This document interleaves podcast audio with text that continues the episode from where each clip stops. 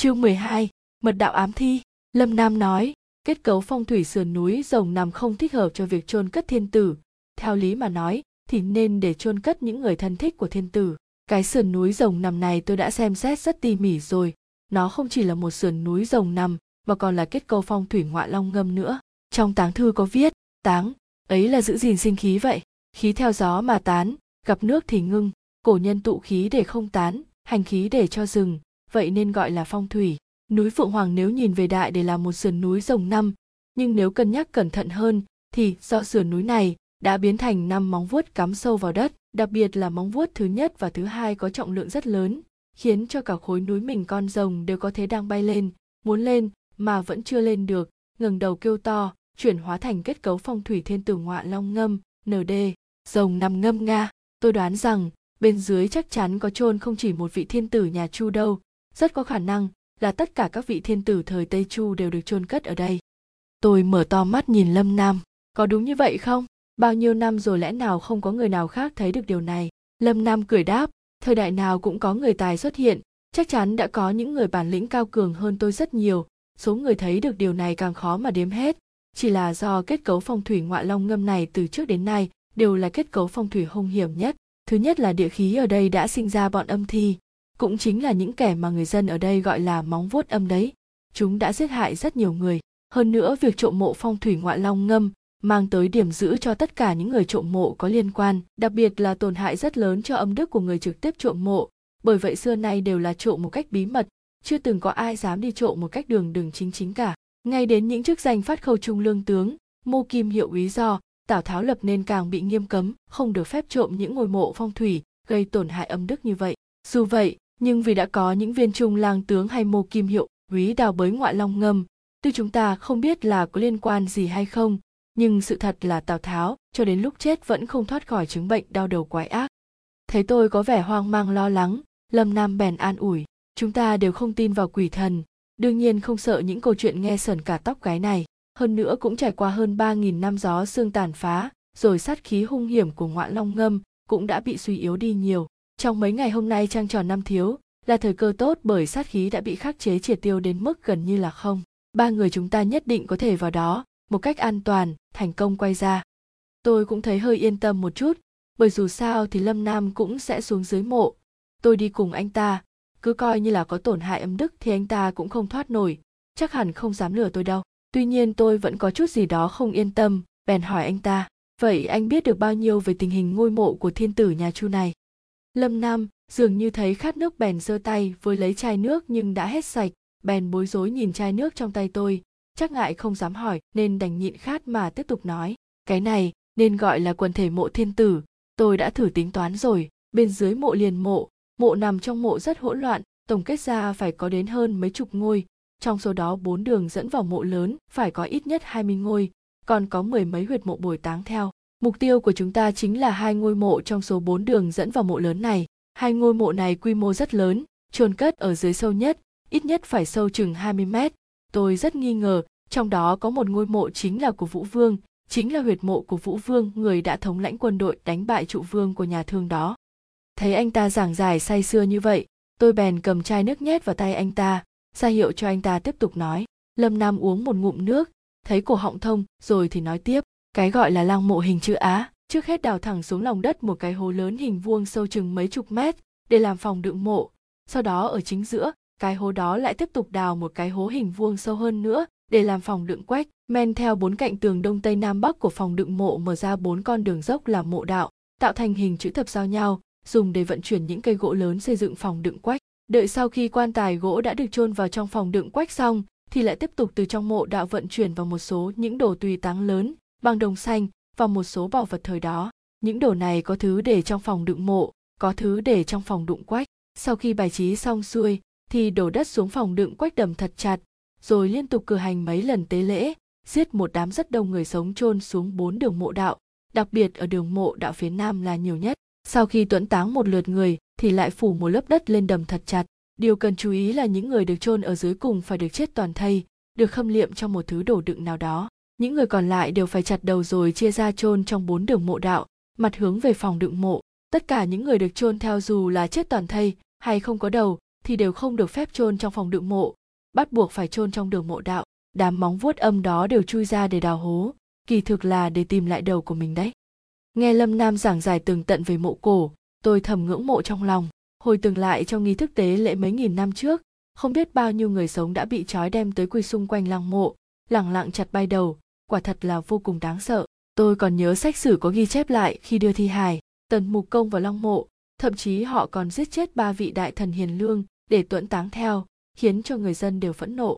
Cảm giác đồng tình đột nhiên dâng trào khiến cho ác cảm của tôi đối với đám móng vuốt âm cũng đã giảm bớt đi rất nhiều.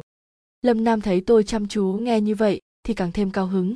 Căn cứ theo những suy đoán trong thời gian này của tôi thì trong Long mộ hình chữ Á lớn nhất này, diện tích phòng đựng mộ khoảng chừng không dưới 1.000 mét vuông. Bốn vách tường trong phòng đựng quách bao gồm cả chân quách và nắp quách, toàn bộ đều dùng những tấm gỗ nguyên khối lớn được xử lý đặc biệt để xây dựng nên, ở dưới mặt đất khoảng chừng 20 mét. Trên nền đất được lấp lên chứa đầy hài cốt của những người được tuẫn táng theo và những đồ dùng tùy táng. Đường mộ đạo phía nam dài nhất, tôi ước đoán khoảng chừng hơn 150 mét, quy mô khá lớn. Tình hình cơ bản là như vậy tuyệt đối không thể có ai biết nhiều hơn tôi được tôi thậm chí còn sử dụng đến cả vệ tinh ở trên trời nữa đấy lâm nam giảng giải rất chính xác, diện tích rộng bao nhiêu, chiều sâu bao nhiêu mét đều đã tính toán ra cả, khiến tôi có chút hiếu kỳ. Anh đã biết nhiều như vậy, tại sao còn cần tôi đi theo làm gì? Lẽ nào cả lăng mộ đều bị chôn chặt dưới đất? Anh phải cần tôi làm phu đào đất hay sao? Công việc này tôi không làm nổi đâu. Lâm nam không nhịn được bèn bật cười. Xương tiểu thư của tôi ơi, tôi làm gì có mặt mũi nào để cô đi đào đất cơ chứ? Đào đường hầm là phương án ngu xuẩn nhất, là hạ sách, tốn nhiều công sức nhất tôi tốt xấu gì cũng là thầy giáo lâm nổi tiếng thế giới. Chỉ có duy nhất một lần gặp phải mộ quỷ, không còn cách nào khác nên mới phải đào. Chỉ qua mấy ngày đã tìm được rồi. May mà tôi biết cách làm cho đường hầm đó cũ đi. Rồi vứt vào đó, mấy thứ công cụ đào hầm và đồ đạc quần áo của bọn đào trộm mộ thời minh, nhờ đó mới thoát được. Nếu không đào đường hầm, thì chúng ta làm thế nào để vào trong được? Tôi quả thật không hiểu. Lúc này, tôi càng thấy hiếu kỳ hơn nữa. Ở bên cạnh lâm nam, thời gian trôi qua thật nhanh chẳng mấy chốc mà đã đến buổi trưa, lâm nam ra ngoài mua đồ ăn thức uống. Còn tôi bắt đầu ngồi đánh giá chiếc xe của anh ta. Không thấy có đồ đạc gì của phụ nữ. Xem ra hồ hiểu quyên không ở cùng một chỗ với lâm nam. Nghĩ đến đây, tôi bất giác bật cười, mặt hơi đỏ lên. Sao tôi lại quan tâm đến việc riêng của người ta như vậy chứ? Từ lúc nào tôi đã biến thành bà già lầm cầm thế này? Ngồi bên cạnh bàn, tôi thầm nghĩ lần này đi thám hiểm cùng lâm nam, xong nhất định phải lôi anh ta về trinh châu. Bố tôi còn có hai việc muốn hỏi anh ta nếu mà anh ta không chịu đi, thì tôi sẽ bắt anh ta đi. Dù sao thì lần này không thể để anh ta thoát nữa. Tôi đang nghĩ ngợi lung tung thì lâm nam đã đi mua đồ về rồi. Ở nơi nhỏ bé này mà cũng có món chân gà muối tôi yêu thích. Thật là vui quá. Lâm nam khẽ mỉm cười ngồi uống bia. Còn tôi thì bận ngồi ăn. Trong một lúc lâu cả hai người đều không ai nói năng gì.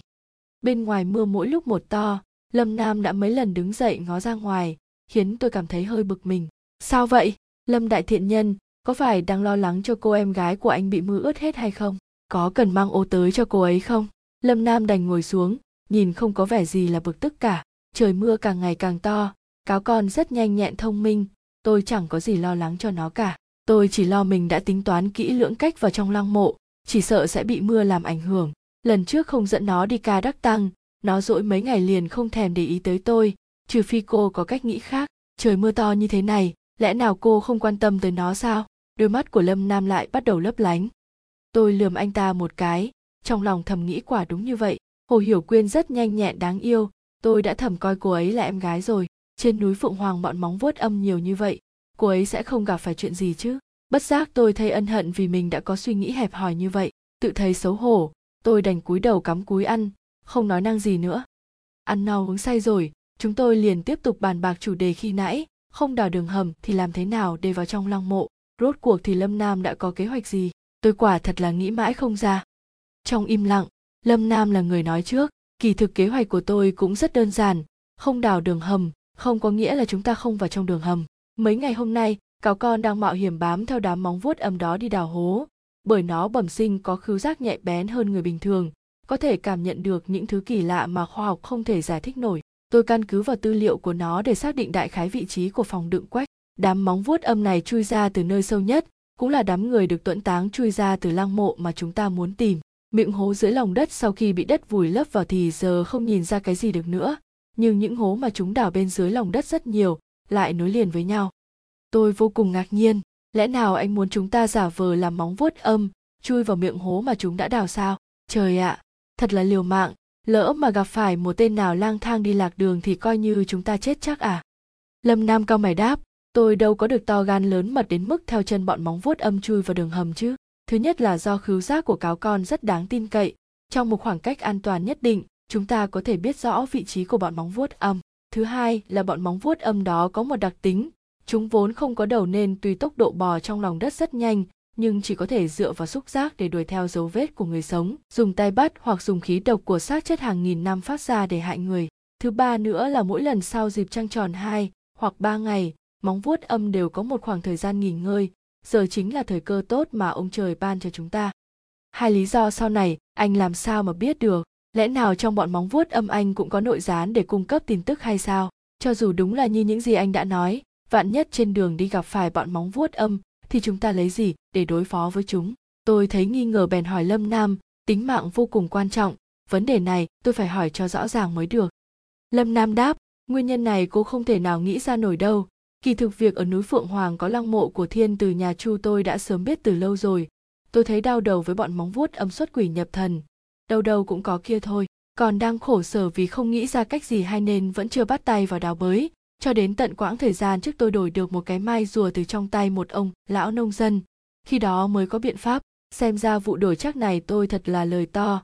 Vừa giải quyết được vấn đề bọn móng vuốt âm. Đồng thời còn có thể gặp được cô. Thật là tốt. Đúng rồi tôi chợt nhớ lại, lâm nam đã dùng một đôi vòng tay bằng ngọc thời nhà hán để đổi lấy một cái mai rùa. Khi ở tây an tôi đã vô tình nghe được chuyện này, vì thế mới tìm đến huyện kỳ sơn. Cái mai rùa ấy tôi vừa nhìn là đã nhận ra có tác dụng trong việc bói toán thời xưa. Ngoài ra còn có một số chữ rõ ràng là có liên quan đến lăng mộ. Khi đó tôi vui mừng quá đỗi, đem đổi về xong mới xem xét cẩn thận. Phát hiện thấy nó được chế tạo vào cuối thời tây chu. Bên trên có một đoạn gọi là ngự thi nd điều khiển xác chết chính là nói về bọn móng vuốt âm này. Phần lớn nội dung là nói về sự tàn khốc của việc tuẫn táng người. Có người bị chặt làm mấy đoạn, rồi vứt xuống. Có người lúc bị chặt đầu còn bị cố ý không chặt đứt hẳn. Sau đó xương sống cổ và phần xương sống còn lại bị người ta dùng sức để dứt ra. Có người còn bị rót đồng nóng chảy vào miệng, đúc thành một khối cùng với xe ngựa. Đặc biệt là những người bị tách rời đầu và thân thể chôn trong đường mộ đạo, khiến oán khí của những người bị tuẫn táng không thể tan biến hóa thành âm thi, không sống, mà cũng chẳng chết. Thực là trái với đạo trời, đi ngược với đạo người. Phần cuối cùng thì nói về việc bọn âm thi đó không có khứu giác, không có thị giác, không có thính giác. Quanh năm suốt tháng mỏ mẫm trong lòng đất để tìm phần thân thể không toàn vẹn của mình. Muốn giết chết bọn chúng chỉ có cách đợi đến sau khi trăng khuyết, hoặc trăng tròn hai ba ngày. Bởi trong dân gian có thói quen cúng tế đổ tanh và hương khói vào dịp trăng tròn hoặc trăng khuyết, sẽ chấn áp bớt phần nào oán khí của âm thi lâu dần bọn âm thi cũng có thói quen nghỉ ngơi vào mấy ngày này. Khi đó phải dùng gậy tre hoặc cái móc lôi chúng ra, đánh vỡ tan xương sống của chúng mới có thể tiêu diệt hoàn toàn. Thì ra là như vậy, quả đúng là phải chui vào những hang động mà bọn móng VUT âm đó đào sao. Lại còn nói bên dưới đường ngang ngõ dọc, vạn nhất lạc đường, rồi thì chỉ có thể dựa vào kim chỉ nam của la bàn để tìm đường ra. Nhưng mà chúng tôi đi xuống bên dưới, làm sao có thể biến kim chỉ nam thành kim chỉ hướng xuống đất được? Tôi lại đưa ra sự nghi vấn của mình lâm nam có vẻ ngưỡng mộ đáp, hợp tác với cô thật là tốt, vô cùng cẩn thận, tỉ mỉ. Vấn đề này tôi cũng đã giải quyết rồi. Mấy ngày hôm trước tôi đã lén chôn mấy cái kim đá, kim cương định hướng ở vị trí mà tôi dự đoán là có phòng đựng quách. Đó là loại kim được chế tạo bằng vật liệu phóng xạ đặc biệt, pin mà nó mang theo chỉ có thể định hướng xuống độ sâu của phòng đựng quách. Dựa vào các máy móc của tôi có thể dễ dàng tìm ra được phương hướng. Cô thấy thế nào? Là cao kiến chứ? Chắc chắn không thể lạc đường được. Như vậy thì quả thật là không có sai sót gì kế hoạch này đã hết sức chú đáo tỉ mỉ. Tôi cũng không nói thêm gì nữa. Kế hoạch thì không thể thay đổi nhanh chóng được. Ai mà biết trong ngôi mộ cổ hàng nghìn năm tuổi đó có thể chứa đựng những thứ hung ác gì không dự đoán nổi. Chuẩn bị trước chỉ là khiến cho bản thân mình yên tâm hơn mà thôi. Lâm nam nhìn đồng hồ đeo tay rồi than thở. Con cá con này đáng lẽ ra cũng phải về rồi. Đã sắp chiều rồi. Nghe lâm nam gọi hồ hiểu quyên là cáo con, tôi bèn hỏi, có phải vì hồ hiểu quyên họ hồ lại vì cô ấy có cái mũi thính hơn người mà anh gọi cô ấy là cáo con không nd tiểu hồ ly. Cáo con? Lâm nam lắc lắc đầu. Không phải như vậy. Gọi nó là cáo con là vì nó nhanh nhẹn khác thường. Suy đoán rõ ràng, về mặt lý thuyết tuy biết rằng, không đủ, nhưng trên thực tế lại có trực giác và phán đoán chuẩn xác, có thể giải quyết những vấn đề khó khăn ngoài sức tưởng tượng. Còn việc họ hồ, và có cái mũi thính trí là nguyên nhân thứ yếu mà thôi tôi lại cùng lâm nam bàn bạc một lúc xem cần mang theo những công cụ gì vào trong lăng mộ. Cáo con vẫn chưa thấy về. Tôi cũng bắt đầu cảm thấy lo lắng. Theo những gì mà lâm nam dặn dò cô ấy, nếu trời tối mà vẫn chưa về thì sẽ gặp nhau tại địa điểm đã hẹn trước tại miếu chu công. Nhìn ra ngoài trời thấy hoàng hôn đã buông xuống, vậy là tôi không nhẫn nại được nữa bèn khuyên lâm nam bắt đầu lái xe chậm chậm về hướng núi phượng hoàng. Khi chúng tôi tới chân núi phượng hoàng thì trời đã tối hẳn, mưa cũng đã ngớt dần. Hôm nay là ngày rằm chúng tôi vốn tính toán là sau ngày rằm một hôm mới bắt đầu hành động, cũng chính là ngày mai mới sung mộ. Từ giờ cho đến nửa đêm vẫn còn gần 4 tiếng đồng hồ nữa, lâm nam đã đặt trước một thùng xe container rộng ở bãi đỗ xe ngoài trời của miếu chu công. Do trời mưa nên ở đây vắng vẻ, chẳng thấy bóng người nào đi lại. Bởi vậy không cần rẽ ngang, rẽ dọc nhiều, hai chúng tôi bèn lái thắng xe vào trong container đó. Ngồi ở trong xe, cả hai người đều cảm thấy rất mâu thuẫn. Chiếc container này chính là địa điểm gặp mặt đã được hẹn trước vậy mà không hề thấy chút tung tích nào chứng tỏ cáo con đã từng tới đây cả. Lúc này mà xuống mộ quả thật hết sức nguy hiểm. Vạn nhất không tìm được cáo con mà chúng tôi lại bị mắc kẹt trong đó, thì đúng là mất cả chỉ lẫn trài cứ coi như là xuống mộ rồi, thì cả một mê cung dưới lòng đất của ngọn núi phượng hoàng rộng lớn thế này, biết đi đâu mà tìm bây giờ? Lâm nam và tôi không tính toán nhiều nữa. Bèn bắt đầu tự chuẩn bị đồ đạc, mặc vào một bộ áo liền quần bằng cao su đặc biệt, có tính đàn hồi rất cao, lại không hề cảm thấy bó sát vào người mũ bảo hiểm thì không phải bằng kim loại. Rất nhẹ, giống như là được cải tiến từ mũ bảo hiểm của bộ đội đặc công vậy. Chiếc mũ này ở phía sau có thể gắn liền vào với quần áo, che kín cả phần cổ, tai. Hơn nữa đằng trước mặt còn có mặt nạ huỳnh quang trong suốt. Nếu kéo xuống sẽ nối liền với quần áo trở thành một lớp vỏ mềm bao kín toàn bộ cơ thể. Tôi nhìn sang thấy lâm nam, còn đang khoác thêm ra bên ngoài một lớp áo và quần chống đạn, giống hệt như một chiến sĩ từ trong màn ảnh bước ra vậy không biết ở dưới đó có dùng đến súng hay không, nhưng tôi vốn là một người không thể xa rời khẩu súng, đương nhiên phải nghĩ cách để mang theo bên người. Còn lâm nam không muốn mang súng, trên tay cầm một chiếc xẻng đào đất núi cán ngắn màu đen, còn nhét thêm vào ba lô đeo trên lưng hai chiếc nữa. Chỉ lộ cán sảng ra bên ngoài nhìn, thì không biết đây là thứ vũ khí gì. Còn những thứ lặt vặt như đèn pin đeo trên đầu, dao ngắn, pháo sáng, móng vuốt đào đất, sô cô la đều nhét hết vào trong người xem ra anh ta ngay cả thuốc nổ có sức công phá lớn cũng mang theo rồi. Tôi không nhịn được nữa bèn nói, đây không phải là đi đánh trận hay làm chuyện kinh thiên động địa gì. Thuốc nổ mà gây ra tiếng động, cứ cho là không làm sập đường hầm, thì cũng sẽ bị người ta bắt gặp mất. Lâm nam cười cười không thèm để ý tới tôi, vẫn tiếp tục nhét vào túi áo. Sau khi thu dọn gọn gàng tất cả rồi, lâm nam lại lấy ra hai chiếc chai bên trong trông như thể đựng thuốc bắc dội một lượt từ trên đầu hai chúng tôi xuống. Thứ thuốc này vừa thơm lại vừa trơn sau đó anh ta mới nói với tôi chỉ có tác dụng trong vòng 24 tiếng đồng hồ thôi ở dưới đất có thể gia tăng tốc độ thứ thuốc này được tôi chế tạo dựa trên công thức có ghi trên tấm mai rùa hy vọng 24 giờ là đủ cho chúng ta làm xong việc Nhìn đồng hồ thấy còn hơn hai tiếng nữa mới tới nửa đêm, hai chúng tôi bèn khoác ra bên ngoài một chiếc áo mưa chuẩn bị xuất phát. Chợt nghe thấy bên ngoài container vang lên một tiếng động rất lớn, dường như bị thứ gì đó đâm phải.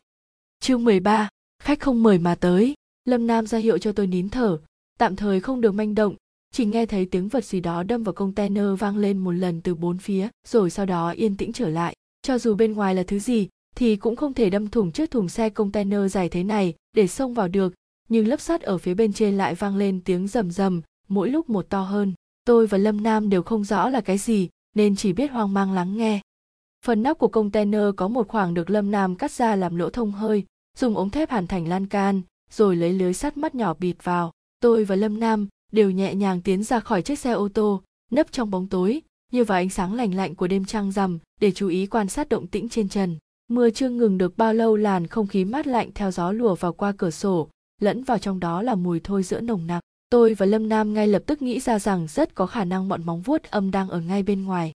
Khi tiếng động ngừng lại, những sợi thần kinh đang căng như dây đàn của tôi và lâm nam hơi trùng xuống một chút trong bóng tối hai đôi mắt tìm đến nhau, chiếc sẻng đào đất núi đang được nắm chặt trong tay lâm nam cũng được từ từ hạ xuống. Đột nhiên, một bàn tay xuất hiện tóm chặt lấy lan can cửa sổ, dùng lực giật mạnh khiến tấm lưới thép đều tung hết ra, trên mấy ngón tay to béo đó, thậm chí còn đeo một chiếc nhẫn.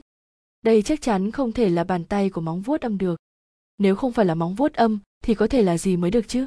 Chỉ nhìn thấy bàn tay nắm chặt lấy ống thép, rõ ràng là đang cố hết sức. Cổ tay vặn từng chút một sau một hồi tiếng răng rác vang lên, cả bàn tay đột nhiên mở ra rồi trở nên mềm nhũn, dưới ánh sáng lành lạnh của ánh trăng chiếu vào, dường như không còn một sắc hồng nào của máu. Bàn tay trắng bệch đó nằm vắt vẻo trên cửa sổ, không hề cử động. Trong lúc chúng tôi còn đang nghi ngờ, thì một loạt tiếng động rầm rầm lại vang lên. Nghe có vẻ như có thứ gì đó vừa nhảy từ trên nóc thùng xe xuống đất, sau đó lại không thấy động tĩnh gì nữa. Tôi và lâm nam đứng yên một chỗ dương mắt nhìn bàn tay đó trên trán chúng tôi đều lấm tấm mồ hôi. Một lúc lâu sau cho đến tận, khi một tiếng động rất khẽ vang lên khiến chúng tôi giật mình hoảng hốt, thùng xe đã bị chọc thủng một rãnh lớn từ bên ngoài. Tôi dùng mình một cái, rút súng ra ngắm thẳng vào cửa thùng xe chuẩn bị bắn. Lâm nam càng không chần chừ cầm chiếc sảnh đâm bổ ra ngoài. Chợt nghe thấy tiếng cười hì hì rất khẽ. Thì ra đúng là hai người ở trong này. Chị sương, chị đừng có bắn đấy. Vừa nghe thấy giọng nói của cáo con, tôi và lâm nam đều thở phào nhẹ nhõm con quỷ nhỏ này, đúng là, đã dọa chúng tôi một trận hết hồn, còn chưa đợi chúng tôi kịp trách mắng, cáo con đã cướp lời trước. Chị sương đừng tức giận, em một lòng một dạ muốn tặng chị một món quà làm lễ ra mắt, không ngờ món quà này lại khiến chị sợ hãi như vậy, thật là ngại quá. Cáo con nói thứ nhảy từ trên thùng xe xuống đã chạy xa rồi nên tôi cũng muốn xem thử con bé nghịch ngợm tinh quái này muốn tặng tôi món quà như thế nào. Bởi vậy ba người chúng tôi cùng trèo lên nóc thùng xe xem rốt cuộc là cái gì. Chỉ nhìn thấy một xác chết to béo nằm cuộn tròn mờ OT đống ở trên đó, một bàn tay mềm mặt vắt trên ống thép ở cửa sổ. Xung quanh rơi vãi vô số những đám bụi đất màu đen, xem ra sau một hồi tranh giành ác liệt, cuối cùng cũng không tránh khỏi cái chết. Cáo con cúi xuống mỏ mẫm trong người thi thể đó một hồi, rồi lôi ra một chiếc gương đồng mỏng, phá lên cười ha ha. Tìm được rồi, chính là thứ này, chị sương, tặng cho chị này. Sau đó quay sang nói với lâm nam, anh nam tên bị thịt này, giờ phải làm thế nào? Kéo hắn vào chôn trong núi hay là cứ vứt ở đây. Hắn không có máu, cũng chẳng có xương, đều đã khô cạn hết rồi. Lâm nam hắng giọng một cái. Em bây giờ mới nhớ tới anh hả? Xem em chơi đùa có vui không này? Vừa thấy lâm nam làm mặt giận, cáo con sợ hãi, mặt cắt không còn giọt máu, khẽ lúng ba lúng búng. Em cũng phải thập tử nhất sinh mới quay trở lại đây được. Anh lại còn mắng em nữa. Cuối cùng vẫn là tôi thấy ngứa mắt bèn lôi hai người bọn họ trở vào trong xe bắt cáo con mau chóng kể xem có chuyện gì xảy ra. Chỉ còn chưa đầy một tiếng đồng hồ là tới nửa đêm rồi, cáo con cũng tranh thủ thời gian vừa ăn vừa kể chuyện. Cả ngày hôm nay em rất lo lắng, không biết phải tặng quà gì cho chị sương mới được đây. Lần cuối cùng ở trên núi, sau khi nhìn rõ vị trí của bọn móng vuốt âm xong thời tiết thì xấu nên em nghĩ nên xuống núi sớm một chút. Vừa hay đúng lúc đó thì nhìn thấy tên béo đó và một tên cao kiều nữa đang lén lén lút lút ở trên núi. Lúc đó đã sắp chiều muộn rồi hai tên này lại đang vác một cái bao đi vào chỗ vắng vẻ. Tính hiếu kỳ của em chợt nổi lên, lúc đầu định tốt bụng nhắc nhở bọn chúng, nhưng nhìn bọn chúng thấy chẳng giống với người lương thiện. Em bèn bí mật bám theo bọn chúng xem có chuyện gì. Nếu có rắc rối thì ra tay giúp đỡ, cứu một mạng người còn hơn xây bảy tầng tháp cơ mà. Lâm nam vừa lặng lẽ giúp cáo con chuẩn bị những thứ đổ phải mang theo vừa để tâm lắng nghe câu chuyện. Cáo con tiếp tục nói, ai biết được hai tên này là người ở nơi khác đến, lên núi để trộm mộ. Bọn chúng không biết đến việc có lũ móng vuốt âm nên lấy ra một cái la bàn, tính toán một hồi lâu, rồi chọn một chỗ bắt tay vào đào. Một lúc sau trượt nghe thấy tên báo lùn gọi tên cao, kiều đang đứng hóng gió kia xuống giúp một tay lôi chiếc quan tài ra. Có thể do bọn chúng gặp vận xui, hầm mộ bị sụp xuống. Ở bên dưới không thể mở được, chúng bèn mạo hiểm kéo quan tài ra. Đầu quan tài vừa lộ ra, em đã ngửi thấy mùi hôi thối tanh tưởi, còn có một luồng sát khí rất đặc biệt nữa. Tôi ngắt lời hỏi cô ấy, luồng sát khí đặc biệt? Tên béo mà em nhắc đến có phải là tên đã chết trên nóc thùng xe kia không? Em thực sự có thể ngửi thấy mùi đó ư? Như thế nào vậy? Cáo con cười hì hì đáp, đương nhiên, là thật chứ. Loại mùi đó rất đặc biệt, vừa ấm vừa lạnh. Loại mùi vị này không phải đến từ quan tài, mà là bay ra từ lỗ huyệt bên dưới quan tài. Hai tên trộm mộ này lôi quan tài ra, quả đúng là xui xẻo. Em thấy chiếc quan tài đó có kiểu dáng của thời nhà minh khi bọn chúng mở lớp vải liệm ra bên dưới là một xác chết nữ đang nằm cong cong không giống với lẽ thường. Cái xác lõa thể đó vẫn còn trơn bóng, chưa hề thối giữa, giống như một người còn sống đang nằm ngủ vậy. Hai tên trộm mộ gian manh đó dùng tay sờ soạng khắp nơi, nhất là tên béo chết tiệt đó, hắn thậm chí còn định. Hừ, có lẽ do nghĩ lại một hành động xấu xa nào đó, khiến cáo con không nén nổi tức giận. Sau khi ăn xong, thay đổi y phục cáo con vẫn rất phấn chấn. Sau khi sờ mó xác chết đó xong, bọn chúng chỉ tìm được một cái gương đồng nhỏ kiểu dáng rất đơn giản. Em thấy đó giống như một vật dùng để trừ tà, nhưng hai tên đó chẳng hiểu biết gì. Tên cao không cam tâm bèn tiếp tục chui vào trong hố để tìm kiếm. Vừa mới bước vào, chỉ nghe thấy hắn kinh ngạc kêu lên một tiếng, nói rằng ở trong hố còn có một người nữa đang ngồi. Hắn bèn bò ra gọi tên béo mau mau chạy đi, còn bản thân hắn thì chạy không thoát. Từ bên trong một tên móng vuốt âm xuất hiện. Tên móng vuốt âm này khác hẳn với bọn mà em vẫn nhìn thấy hàng ngày trên lưng hắn có một lỗ thủng rất to nhưng mà đầu thì lại vẫn còn. Em chỉ nhìn thấy hắn tát một cái đã bay đầu của tên cao kiều, rồi cắn chặt lấy cổ của tên đó ra sức hút máu. Sau khi hút máu xong, một tay hắn nắm chặt lấy đầu của tên cao đó, tay kia thò vào cổ để kéo, chỉ nghe thấy răng rắc một hồi. Toàn bộ xương đều đã bị bẻ gãy hết cả. Hắn thật sự đã lôi hết cả xương cổ sống ra ngoài. Em sợ đến nỗi không dám nhìn nữa, cuộn tròn lại một góc. Lâm nam đang chăm chú lắng nghe chợt nói xen vào đây chắc hẳn là một người tuẫn táng đã phải chết hết sức bi thảm, lúc bị chặt đầu, để tế lễ còn cố ý không chặt đứt hẳn. Người đó vẫn còn sống khi xương cổ và xương cổ sống bị rứt ra, rồi mới chôn xuống đất. Bởi vậy, khi người đó biến thành móng vuốt âm tìm được đầu của mình, rồi, nhưng lại không tìm được phần xương cổ và xương cổ sống còn thiếu. Cá con bèn nói tiếp, tên béo lùn đó chạy như bay xuống núi, còn tên âm thi có đầu đó cũng theo sát phía sau, ngửi mùi của tên béo mà đuổi theo. Lúc đó em mới dám ra ngoài bám theo khoảng cách rất xa. Có thể do trong người tên béo lùn đó có bảo vật trừ tà này nên tên móng vuốt âm đó vẫn không dám nhảy sông đến bắt gọn. Nhưng tên béo lùn không biết điều này, chạy đến chỗ thùng xe ở đây, chạy đuổi nhau theo vòng tròn. Hắn tưởng rằng trèo lên nóc thùng xe thì có thể chạy thoát. Phần sau đó thì em không nhìn thấy được, chỉ đoán rằng khi tên béo nằm sấp xuống đã đè lên gương đồng nên bị tên móng vuốt âm phía sau tóm gọn. Cáo con ngừng lại một lát, lén nhìn sắc mặt của lâm nam rồi mói tiếp tục nói, em không biết hai người có ở trong thùng xe này hay không nên không tới giúp hai người. Em cũng không dám tới cứu tên béo, vì sợ rằng mình không đánh lại nổi tên thủ lĩnh có đầu đó. Hơn nữa, nếu cứu tên béo thì lại sợ không thể lấy được thứ bảo vật thời nhà minh này. Cô bé nói xong liền nháy mắt với tôi, đôi mắt sáng long lanh như thắp đèn vậy. Lâm nam thở dài một cái, nói, thôi được rồi, con quái vật này cũng không dễ đối phó đâu trong phần điều khiển xác chết trên mảnh mai rồi đó cũng có nhắc tới, có hai loại móng vuốt âm khó đối phó nhất. Trong đó, một loại chính là những người khi tuẫn táng đã bị chết một cách tàn nhất. Khi chết oán khí quá lớn, biến thành luồng sát khí cũng cực kỳ lớn. Nó không những đã tìm được đầu của mình, thêm vào đó, lại có phần xương cột sống của người sống này nữa, đã trở thành vô địch rồi. Không phải thứ mà chúng ta có thể đối phó được. Tuy vậy, nó lại sợ chiếc gương đồng nhỏ này sao? Tiểu sương, đưa tôi nhìn lại chiếc gương đồng đó xem thế nào nghe lâm nam gọi tôi là tiểu sương, đôi mắt sáng long lanh của cáo con chợt chớp chớp một cách không tự nhiên. Nhìn tôi lấy chiếc gương đồng nhỏ ra đưa cho lâm nam, mà chẳng nói năng gì. Lâm nam, nhờ vào ánh đèn để quan sát cẩn thận chiếc gương đồng, mặt trước hình tròn sáng có phản chiếu hình ảnh. Mấy đường viền với nét vẽ đơn giản thoát ẩn thoát hiện, mặt sau dùng sợi vàng họa thành hình thái cực đồ, bên trong còn khắc mấy dòng chữ cổ, không có tay cầm. Hai bên tấm gương có đúc hình hai con phượng hoàng trầu vào phần thân gương, mặt gương bằng phẳng nhẵn nhụi lâm nam nhìn một lát rồi thất vọng nói, chẳng lẽ thật sự không nhìn ra được cái gì sao? Xem niên đại thì có vẻ là đồ cuối thời nhà tần, tại sao lại xuất hiện trong quan tài của nhà minh chứ? Những chữ hán này là do người đời sau thêm vào, giống như là để giam giữ xác chết, chấn giữ long mộ vậy. Nhưng những nét tạo hình đơn giản trong mặt gương này tôi lại không nhận ra được, nhìn thì có vẻ rất quen. À đây là quà mà có con tặng cho cô cô cứ giữ lấy vậy. Sau khi trở về chúng ta sẽ nghiên cứu tỉ mỉ hơn tôi cầm lấy tấm gương, cho rằng trình độ hán ngữ của mình ở trường đại học cũng không tồi. Bèn ngồi nghiên ngâm dần từng chữ hán cổ kia. Vừa nhìn vừa đoán, cũng ra được tám chín phần chính xác.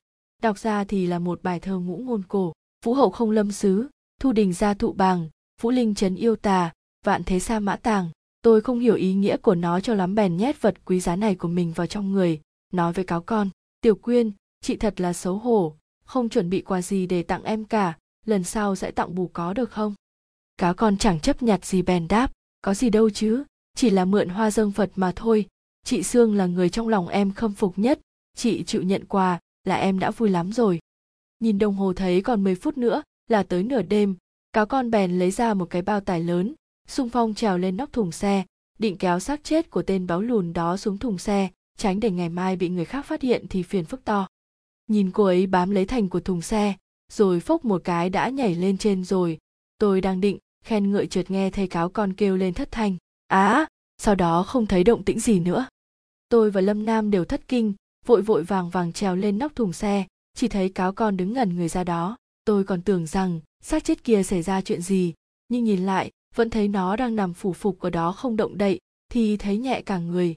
Bẹt lấy chiếc bao tải từ trong tay cáo con định tự mình ra tay nhét xác chết vào bên trong tôi nghĩ xương sống của xác chết này chắc hẳn đã bị móng vuốt âm rút đi mất, rồi nên chắc sẽ rất nặng nề, khó di chuyển. Nhưng khi tôi lại gần xác chết để nhìn cho rõ thì lại thấy có gì đó có vẻ không đúng, dường như nó đã bị vầy vò đến mức biến dạng rồi. Lâm nam ở bên cạnh ngăn tôi lại không cho bước tới, quay đầu lại hỏi cáo con xem đã nhìn thấy cái gì, tại sao lại hét lên kinh hoàng như vậy. Cáo con lắc lắc đầu khe đáp, em cũng không biết, tiếng hét đó không phải là của em.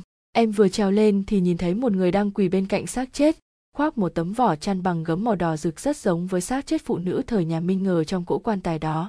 Người phụ nữ đó đang lật xác chết thỏ tay vào trong mò mẫm, nhìn thấy em thì đột nhiên đứng bật dậy, cũng không biết là em hay là nó đã hét lên nữa, sau đó nhìn thấy nó nhảy xuống đất rồi chạy mất. Vừa nghe thấy còn có xác chết nữ thời nhà minh ở xung quanh, tôi và lâm nam đều đề cao cảnh giác, mở to mắt nhìn ra xung quanh. Làm sao thế này? Móng vuốt âm vừa chạy đi thì lại xuất hiện một xác chết nữ thời nhà minh ư tôi có chút khó hiểu bèn quay ra hỏi lâm nam, trên đời này thật sự có ma quỷ hay sao? Anh đã đào nhiều ngôi mộ cổ như vậy rồi, rốt cuộc đã gặp phải hay chưa? Lâm nam gượng cười đáp, trên đời này làm gì có ma quỷ gì chứ? Người chết rồi cũng giống như ngọn đèn đã tắt. Nếu quả thực mà có ma quỷ thì tôi sớm đã rửa tay gác kiếm rồi. Cái xác nữ thời nhà minh này chắc hẳn có liên quan tới chiếc gương đồng đó. Chắc trước khi được chôn xuống đã có những dấu hiệu sẽ biến thành thây ma bởi vậy người nhà mới phải đặt vào trong mộ chiếc gương đồng để chấn áp tà ma. Lúc khâm liệm, còn được ướp một thứ thuốc nào đó. Hơn nữa do được chôn ở núi phượng hoàng là nơi có sát khí rất nặng. Thực ra việc lấy hung chấn hung thì không có gì sai, nhưng lại chưa tính đến việc núi phượng hoàng là hung trận ngoại long ngâm, có uy lực phong thủy vô cùng lớn. Bởi vậy xác chết nữ này được chôn trong lòng đất suốt mấy trăm năm, bị ảnh hưởng bởi tử khí của lũ móng vuốt âm. Một khi lộ ra ngoài không khí sẽ biến thành xác sống tôi và lâm nam cẩn thận nhét cái xác mề mặt nặng nề của tên béo vào trong bao tải. Quả nhiên xương sống của hắn đã bị rút mất hơn một nửa.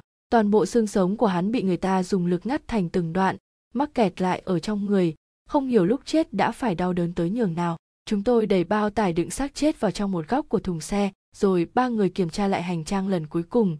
Thời gian cũng vừa đúng nửa đêm, phải xuất phát rồi. Lâm nam một lần nữa nhắc nhở cáo con phải lưu ý mùi của bọn móng vuốt âm và xác chết nữ thời nhà minh đó bởi anh ta cho rằng hai thứ này có thể mang đến rất nhiều những nguy hiểm khó lường. Trăng thanh gió mát chúng tôi men theo một bên sườn núi nhanh chóng lên tới phần gốc của móng rồng. Nơi này khác với chỗ lần trước tôi gặp cáo con không có nhiều những gò đất nhỏ cao thấp không đều. Nước mưa ngấm vào trong đất khiến cho mặt đất rất bằng phẳng. Ngước nhìn lên đỉnh núi cao vời vợi thấy khoảng cách vẫn còn rất xa. Thật khó mà tưởng tượng được đây chính là chỗ chúng tôi sẽ tiến vào trong lòng đất. Chương 14, âm binh giáp đồng lâm nam cũng đã chuẩn bị cho tôi một cái sẻng đào đất núi. Đó là một loại công cụ có thể tháo ra lắp vào. Phần lưỡi sẻng rất linh hoạt có thể biến thành móc cuốc sẻng, còn thỏ ra được cả một cái móc sắt rất tiện dụng. Chúng tôi đào xuống bên dưới chưa đến một mét đã tới đường hầm của bọn móng vuốt âm. Hang động bằng đất này chỉ vừa đủ cho một người bò vào sờ vào hai bên thấy trơn bóng không dính tay. Không biết có bao nhiêu tên móng vuốt âm đã bỏ ra bò vào nơi này rồi. Lần này chúng mang theo loại đèn pin hội tụ ánh sáng tính năng tốt hơn rất nhiều, ở trong đường hầm có thể nhìn được rất xa. Bò được một lát, tôi không nén nổi tò mò bèn hỏi lâm nam, làm sao trong hang động dưới đất này lại có gió vậy? Theo lẽ thường thì ở dưới lòng đất không thể có không khí lưu thông chứ. Có gió không phải chứng tỏ rằng bên dưới mặt đất của hang động đất này có đường thông ra ngoài sao? Cá con đang bò đằng sau bèn trả lời tôi, đây không phải là gió tạo ra do không khí lưu thông đâu chị sượng ạ, mà là rồng đang ngậm nga đấy. Em có thể cảm nhận được nó thổi, tới từ phía sau chúng ta lâm nam nói tiếp, cáo con chỉ nói đúng một nửa thôi, tôi đã nghiên cứu rất tỉ mỉ địa thế của nơi này rồi. Ở trung tâm của quả núi rất có khả năng có một miệng suối phun cực lớn lúc chảy lúc ngừng. Thế nước như vậy, không thể nào cạn, nhưng cũng không thể chảy ra ngoài được. Tôi nhớ lại trước đây mình đã từng đọc một cuốn sách cổ viết về điều này. Bèn nói tiếp, cái đó, thường được gọi là quan tài nổi, hoặc là nội tàng uyên nd mắt khô ẩn bên trong, cực kỳ thích hợp để chôn cất phụ nữ. Con cháu người đó sẽ được hưởng phúc trạch rất lớn nhưng chúng ta muốn đào long mộ của thiên tử nhà chu, làm sao lại gặp phải loại nữ huyệt này? Lâm nam dường như đã có sẵn câu trả lời rồi. Loại quan tài nổi thông thường chỉ là một miệng suối mà thôi. Còn cái thật sự vô cùng hiếm gặp là bên dưới huyệt, có một dòng suối phun nước ra. Dòng nước dưới đất này liền thành một khối. Vào lúc thủy triều lên xuống có thể kết hợp lại giống như con người ta khi hô hấp hít khí mới vào. Thở khí cũ ra vậy. Không ngừng bồi đắp hết ra lại vào, khiến cho tử khí và âm khí trong mộ được tôi luyện thành hình ở vùng ven biển thường gặp điều này, nhưng do nối liền với nước biển, nên địa khí phải khó khăn vất vả mới hình thành lại bị trôi ra biển hết. Bởi vậy ở trong đất liền, mà có được điều này là vô cùng hiếm gặp. Nguồn gốc phong thủy vốn do trời định, kết cấu phong thủy ở đây đã thực sự hấp thu hết địa khí của ngoại long ngâm đến mức cực điểm. Đêm nay, chúng ta đã gặp được một trường hợp như vậy, trên ứng với thiên tượng, dưới lại hợp với địa thế. Quả thật là huyệt mộ tuyệt đình ngàn năm có một. Đêm nay nhất định phải nghĩ cách làm tan biến hết sát khí của nó nếu không để cơn thịnh nộ của chủ nhân ngôi mộ này nổi lên, thì chúng ta sẽ gặp rắc rối to đấy. Bạn đang đọc truyện tại blog xú ngư. Chúc bạn đọc truyện vui vẻ. Lời nói của lâm nam lý lẽ rất đầy đủ, khiến lòng tôi nặng trĩu. Xác chết nữ của triều minh kia muốn phá được biểu tượng nội tàng uyên. Sau khi được chôn xuống còn hy vọng cho con cháu được hưởng phúc trạch. Nhưng do không hiểu biết về sức mạnh vô hình, chôn không đúng chỗ, nên không những bị phơi bày thân thể ở nơi hoang dã mà xác chết còn biến thành tai họa xuống đất rồi vẫn không được yên thân. Trong lòng núi nếu quả thật có một miệng xuôi phun cực lớn lúc chảy lúc ngừng thì bên dưới chắc hẳn là trông rỗng. Vị tổ tiên mấy nghìn năm về trước liệu có tận dụng không gian này để chuẩn bị những cạm bẫy hại người nhằm bảo vệ lang mộ hay không đây? Tôi ở trong hang đất càng bò càng thấy lo lắng. Hai bên hang động liên tục có những đường rẽ ngang rẽ dọc. Toàn bộ đều dựa vào kim chỉ hướng xuống dưới trong lòng bàn tay của lâm nam dò tìm theo tín hiệu phát ra từ mấy hôm trước mới tránh khỏi lạc đường. Lúc này tôi cảm thấy hang động ngày càng rộng rãi, chắc rằng trên đường đã không đi nhầm ở chỗ nào. Suốt cả quãng đường, chúng tôi không hề gặp phải tên móng vuốt âm nào, vậy mà trong lòng tôi lại cảm thấy có chút gì đó không yên tâm. Nhìn ra thấy hang động ngày càng mở rộng, không cần phải bò nữa, chúng tôi bèn lục tục đứng dậy, dùng đèn dọi vào cùng một hư ống tiến về phía trước. Nhưng vừa nhìn thì đã giật nảy mình, chỉ nhìn thấy có hàng ngàn cửa hàng xếp cạnh nhau tầng tầng lớp lớp, không biết tổng cộng có bao nhiêu cửa hàng nữa cáo con cũng kinh ngạc há hốc mồm. Một kiến trúc kỳ vĩ như vậy dưới mặt đất quả thực là chưa từng nhìn thấy bao giờ. Đây chắc hẳn không phải là thứ mà bọn móng vuốt âm có thể dùng tay không để đào ra được. Rõ ràng là kiến trúc do con người tạo thành. Lâm nam cũng cảm thấy đầu quay mòng mòng, lắc lắc trước la bàn của mình nói, không thể nào, la bàn của tôi cho thấy chúng ta vẫn đang ở một nơi rất sâu dưới lòng đất. Làm sao có thể có lỗ huyệt nông như thế này được? Chả lẽ mới bỏ hai tiếng đồng hồ đã tới nơi rồi? Thật là kỳ lạ bước vào một cửa hang gần đó nhất, lâm nam dọi đèn nhìn quanh một lượt rồi hoảng hốt lùi ra nói nhỏ với chúng tôi. Ở trong này làm sao lại có nhiều người thế này? Tôi nghĩ cũng thấy vô lý. Huyệt mộ hàng nghìn năm tuổi làm sao lại có người được? Tôi bèn cười nhạo anh ta. Anh đừng có thần hồn nát thần tính nữa. Tránh ra, để tôi xem xem. Trong gian phòng chật hẹp đó quả thật có rất nhiều người. Lại không phải là bọn móng vuốt âm không có đầu đó. Khoảng hơn hai chục người đang quỳ thành một vòng tròn, hai tay chắp ở sau lưng đầu đội mũ đang ra sức ngước nhìn lên phía trên. Đèn pin của tôi chiếu lên người của bọn họ. Chỉ thấy bên ngoài khoác những bộ áo giáp bằng đồng xanh đã gỉ xét.